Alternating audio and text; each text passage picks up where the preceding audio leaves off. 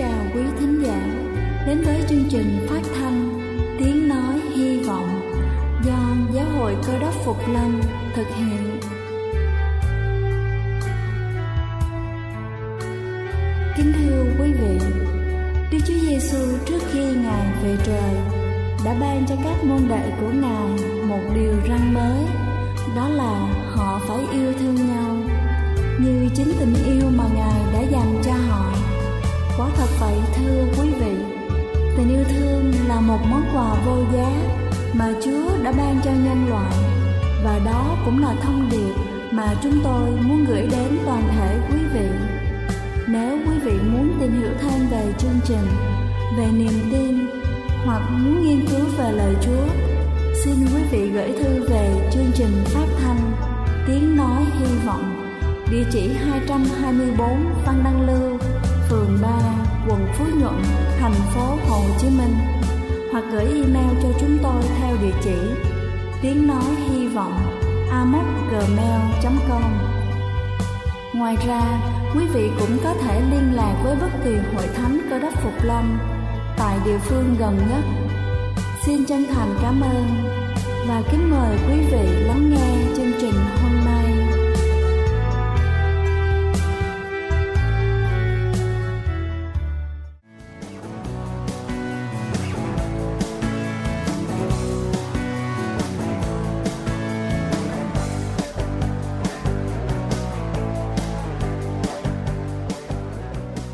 Xin kính chào toàn thể quý vị khán giả trên khắp cả nước.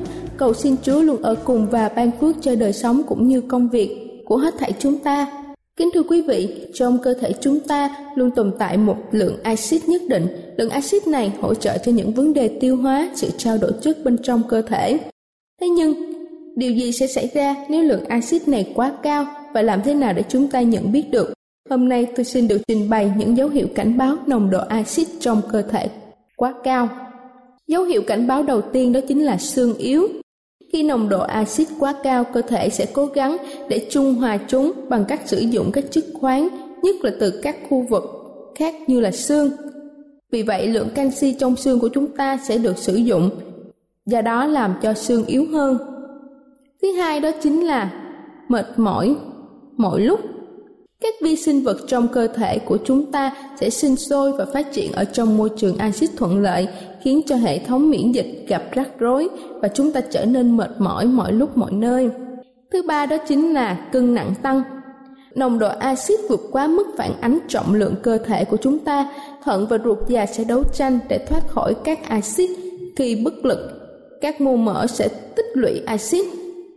Thứ tư là vấn đề về răng nếu chúng ta gặp các vấn đề về răng miệng, hãy nghĩ ngay đến nồng độ axit trong cơ thể. Axit làm tổn thương đến nồng độ canxi trong răng. Các loại thực phẩm có tính axit cũng có thể gây hại cho răng. Thứ năm đó chính là da nhợt nhạt. Mức độ axit cao cũng có thể gây ra vấn đề về da và chất lượng của da, mụn trứng cá và phát ban xuất hiện khi cơ thể đang cố gắng thải độc tố qua da. Thứ sáu đó chính là mất ngủ.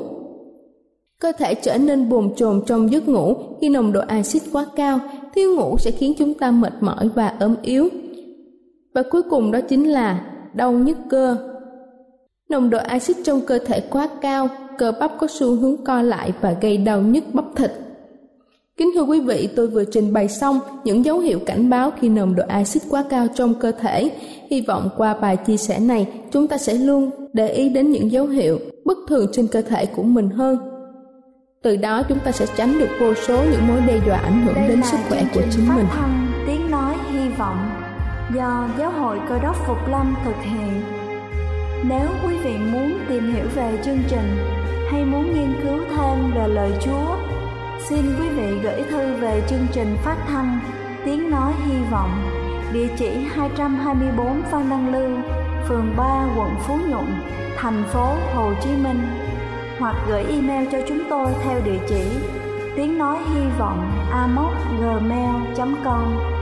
Ngoài ra, quý vị cũng có thể liên lạc với bất kỳ hội thánh cơ đốc Phục Lâm tại địa phương gần nhất.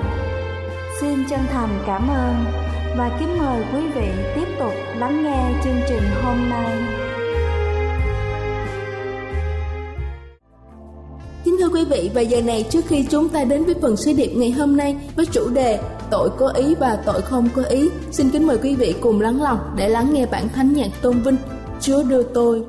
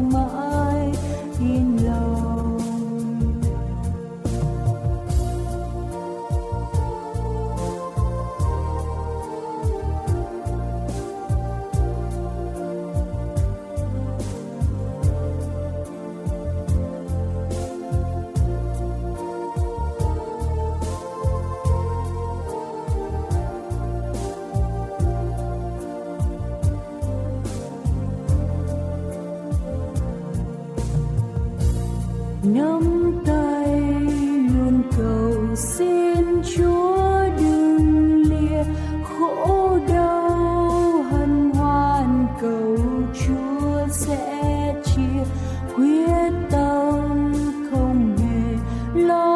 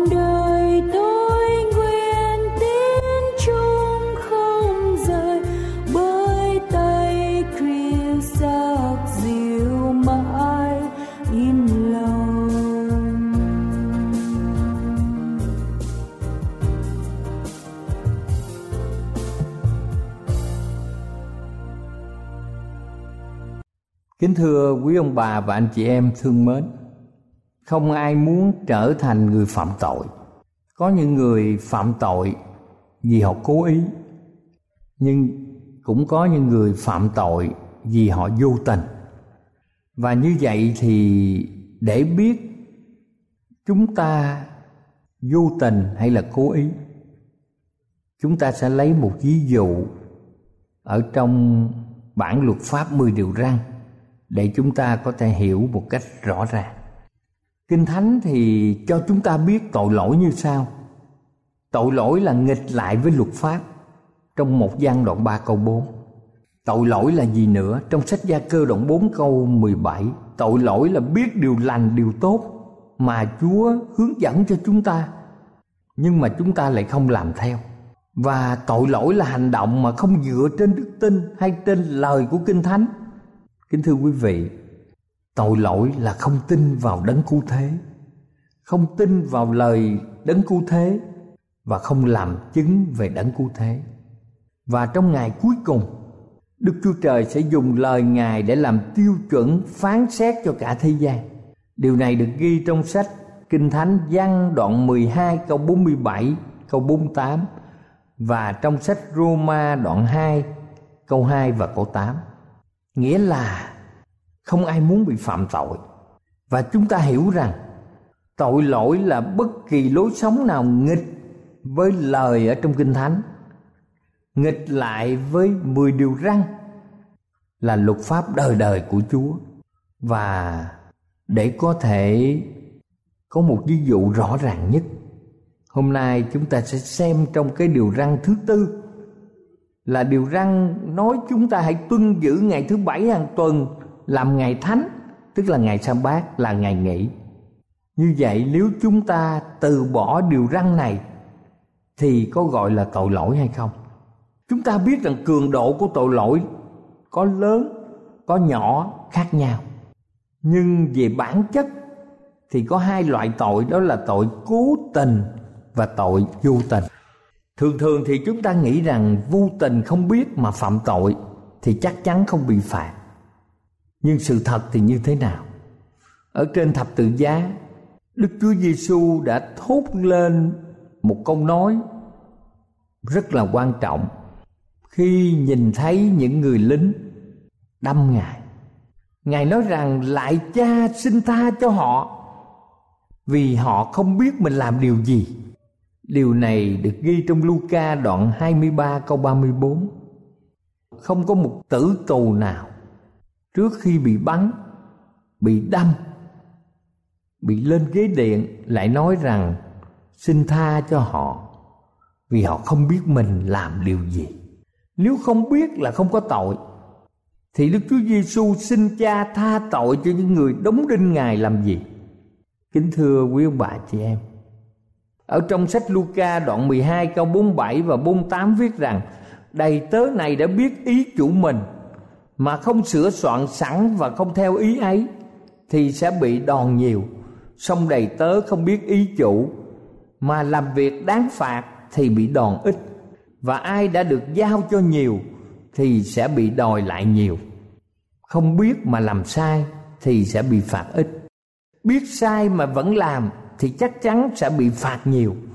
Mà trong những khung hình phạt của các tòa án ở nhiều nước trên thế giới là những tình tiết giảm nhẹ và tình tiết tăng nặng.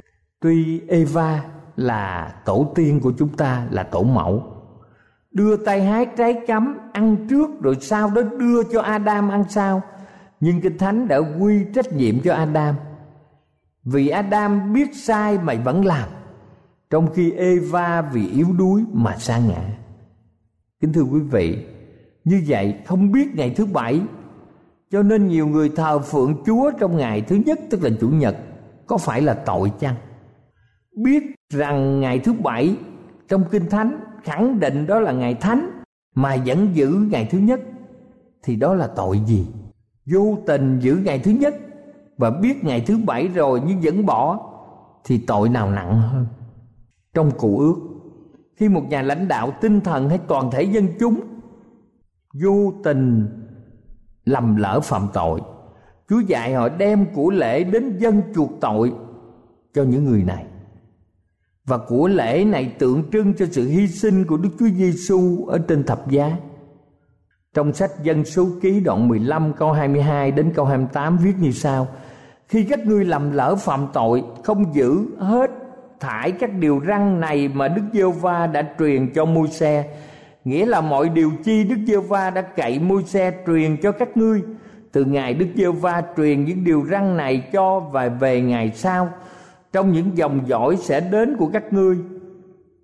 Nếu là tội phạm vì lầm lỡ, kinh thánh nói như sao thầy tế lễ sẽ làm lễ chuộc tội cho người đã lầm lỡ mà phạm tội như vậy trước mặt đức giêsu va và khi đã làm lễ chuộc tội cho người thì người sẽ được tha trong sách Dân số ký đoạn 15 từ câu 22 đến câu 28. Đến thời Tân Ước, khi một người yếu đuối lầm lỡ phạm tội thì lời Chúa dạy tội nhân phải đến với Chúa trực tiếp ăn năn xưng tội và xin tự tha thứ từ Ngài. Trong một văn, đoạn 1 câu 9 nói như sau: Còn nếu chúng ta xưng tội mình thì Ngài là thành tính công bình để tha tội cho chúng ta và làm cho chúng ta sạch mọi điều gian ác. Như vậy chúng ta phải cầu nguyện trực tiếp với Chúa để Chúa tha tội cho chúng ta, để chúng ta sạch mọi điều gian ác. Nếu chúng ta vô tình giữ ngày thứ nhất và hôm nay chúng ta hiểu được lẽ thật của Chúa là phải thờ phượng Chúa trong ngày thánh, tức ngày thứ bảy. Mọi người chúng ta thật sự là người cơ đốc. Chúng ta sẽ ăn năn. Chúng ta sẽ xưng tội mình. Và nhờ quyền năng của thánh linh để làm theo lời chúa. Kính thưa quý vị, nhưng nếu có người cố tình không dân phục thì sẽ như thế nào? Tội cố tình là tội đi nghịch lại sự cáo trách của đức thánh linh. Chúa giêsu thăng thiên và ngày để đức thánh linh lại cho chúng ta thân thể chúng ta là đền thờ mà đức thánh linh đang ngự đức thánh linh đến để cáo trách thế gian về tội lỗi bằng cách dẫn họ vào lẽ thật, vào con đường đúng của kinh thánh, như trong sách văn đoạn 16 câu 8 và câu 13. Khi nào một người cố tình đi ngược lại, thì thưa quý vị, không còn có sự tha thứ được nữa. Trong sách Dân số ký đoạn 15 câu 30 và 31 Kinh Thánh khẳng định như sau. Nhưng ai cố ý phạm tội Hoặc người sanh trong xứ hay là khách ngoại bang, Thì ai đó khinh bỉ Đức giê va Người sẽ bị trút khỏi dân sự mình. Vì người đã khinh bỉ lời Đức giê va Và trái mặn lệnh Ngài, Người hẳn sẽ bị trút diệt tội gian ác người đổ lại trên mình người. Và trong sách Matthew đoạn 12 câu 32 tức là phần kinh thánh viết trong thời kỳ Đức Chúa Giêsu. Sách Matthew đoạn 12 câu 32 Kinh Thánh Tân Ước viết như sau: Nếu ai nói phạm đến con người thì sẽ được tha, song nếu ai nói phạm đến Đức Thánh Linh thì giàu đời này hay đời sau cũng sẽ chẳng được tha. Kính thưa quý ông bà chị em, phạm Đức Thánh Linh thì giàu đời này hay đời sau cũng sẽ chẳng được tha. Đây là tư tưởng rất là nghiêm chỉnh. Chúng ta biết rõ ràng, kinh thánh dạy rằng ngày thứ bảy là ngày thánh. Ngài biệt riêng ra cho chúa, là ngày của chúa. Ngài đã dành sự yên nghỉ từ mọi công việc hàng ngày. Hầu chúng ta dành thời giờ thờ phượng ngài. Nhưng nếu chúng ta vẫn cố tình làm theo truyền thống của con người làm việc trong ngày thứ bảy nghịch lại điều răn của Chúa thì chúng ta biết đây là tội cố ý chúng ta phạm đến Đức Thánh Linh. Kính thưa quý ông bà chị em, ngay cả Đức Chúa Giêsu ngài có phán bảo cho chúng ta, này là điều đầu nhất.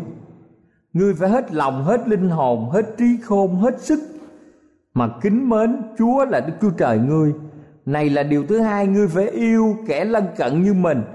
Chẳng có điều răng nào lớn hơn hai điều đó. Trong sách mát đoạn 12 câu 29 cho đến câu 31 Chúa đã tổng hợp bốn điều răng đầu. Nếu chúng ta giữ theo bốn điều răng đầu, nghĩa là chúng ta đang hết lòng, hết linh hồn, hết trí côn, hết sức mà kính mến đức chúa trời. Còn sáu điều răng còn lại khi mà chúng ta yêu người lân cận, yêu gia đình mình như bản thân mình, thì chúng ta sẽ không làm gì để người khác bị tổn hại đó là sáu điều răn sao chúng ta thấy có sự liên hệ mật thiết giữa 10 điều răn mà chính ngón tay Chúa viết trên bảng đá và hai điều răn mà Chúa tóm tắt, đó là kính Chúa và yêu người. Kính thưa quý ông bà, chị em. Khi chúng ta yêu Chúa hết lòng thì sẽ không có thần nào khác trong lòng ngoài Chúa, đó là điều răn thứ nhất. Khi chúng ta yêu Chúa hết linh hồn là chúng ta không làm một bức tượng nào kể cả tượng những vị thánh, kể cả tượng Chúa để thờ phượng. Đó là điều răn thứ hai. Nếu chúng ta yêu Chúa hết trí khôn thì chúng ta không nói điều gì phạm thượng đến danh cao trọng của Chúa, đó là điều răn thứ ba. Nếu chúng ta yêu Chúa hết sức là chúng ta làm hết công việc trong sáu ngày để ngày thứ bảy là ngày thánh là ngày sa bát chúng ta dành hoàn toàn cho công việc thờ phượng Chúa và chúng ta nghỉ ngơi theo quy luật. Khi chúng ta yêu người lân cận như mình là chúng ta giữ sáu điều răn sao trong cách xử thế với người xung quanh. Và ngày nay, chúng ta biết rằng trong sáu điều răn sao hầu hết, đều nằm trong các bộ luật hình sự và luật hôn nhân gia đình của nhiều quốc gia. Đức Chúa Giêsu đã phán rõ ràng Ngài đến không phải để phá luật pháp, mà để làm cho trọn thì làm sao người ta lại vinh vào cớ của Ngài để nói rằng Ngài sống lại, Ngài phục sinh vào ngày thứ nhất để chuyển ngày thứ bảy sang ngày thứ nhất được. Chúa đến không phải để phá luật pháp mà làm cho trọn. Ngài cho chúng ta biết rằng khi thế giới này vẫn tồn tại, thì một chấm một nét trong luật pháp, thưa quý vị, không hề thay đổi. Chúa đã không nói rằng phải giữ điều răng để được vào thiên đàng, mà Chúa phán với một thái độ cố tình chống trả quỷ bỏ điều răn quan trọng thì sẽ bị loại trừ khỏi thiên đàng. Kính thưa quý ông bà và chị em thương mến, có nhiều người chúng ta mang danh là người cơ đốc. Chúng ta đã thờ phượng chúa một cách vô ích. Chính đức chúa giêsu nói trong sách mát đoạn 7 câu 6 và 9 như sau hỡi kẻ giả hình.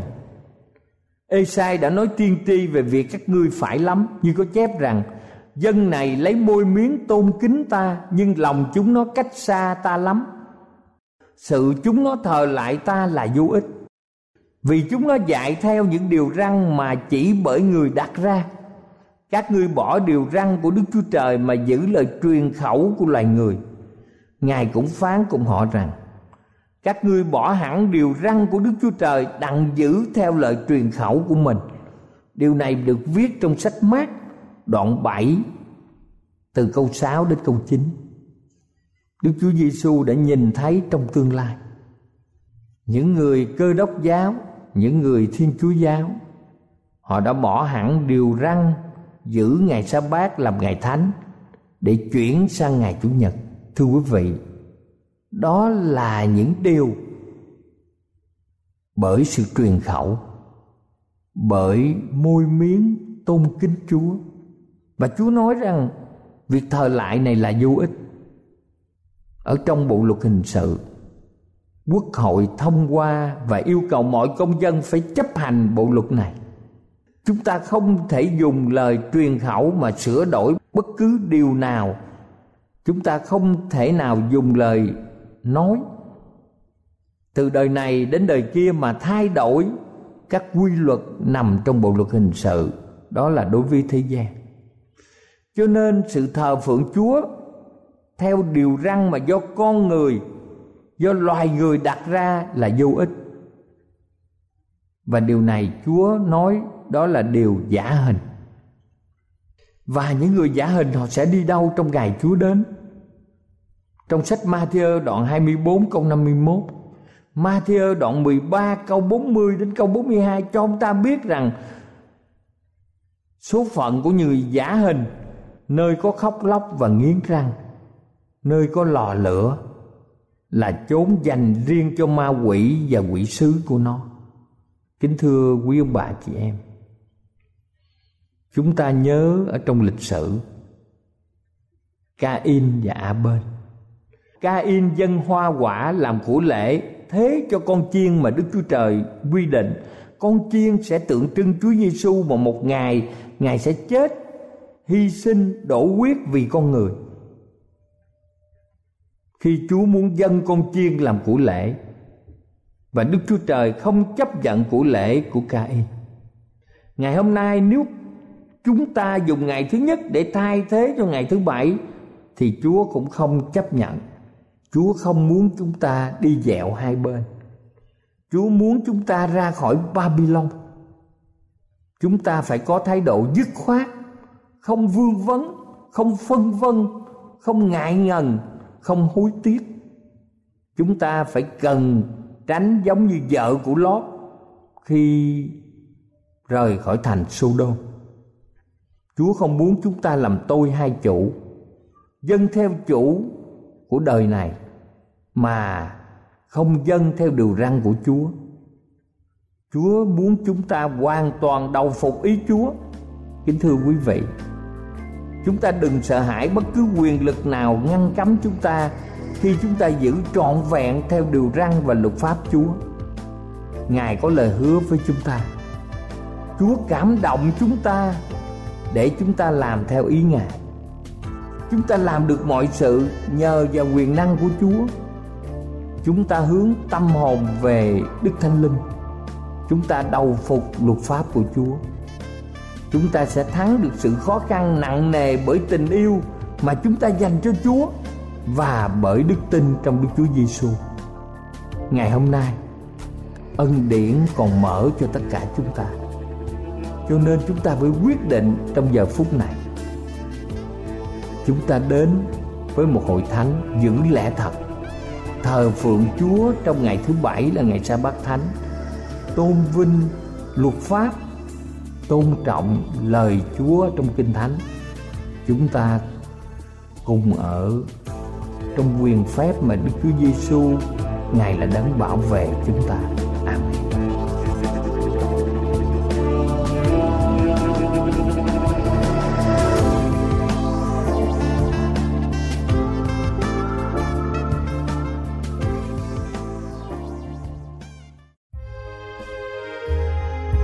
Đây là chương trình phát thanh Tiếng Nói Hy Vọng do Giáo hội Cơ đốc Phục Lâm thực hiện. Nếu quý vị muốn tìm hiểu về chương trình hay muốn nghiên cứu thêm về lời Chúa, xin mời quý vị gửi thư về chương trình phát thanh Tiếng Nói Hy Vọng, địa chỉ 224 Phan Đăng Lưu, phường 3, quận Phú Nhuận, thành phố Hồ Chí Minh hoặc gửi email cho chúng tôi theo địa chỉ tiếng nói hy vọng amos@gmail.com. Ngoài ra, quý vị cũng có thể liên lạc với bất kỳ hội thánh cơ đốc phục lâm tại địa phương gần nhất. Xin chân thành cảm ơn và hẹn gặp lại quý vị trong chương trình lần sau.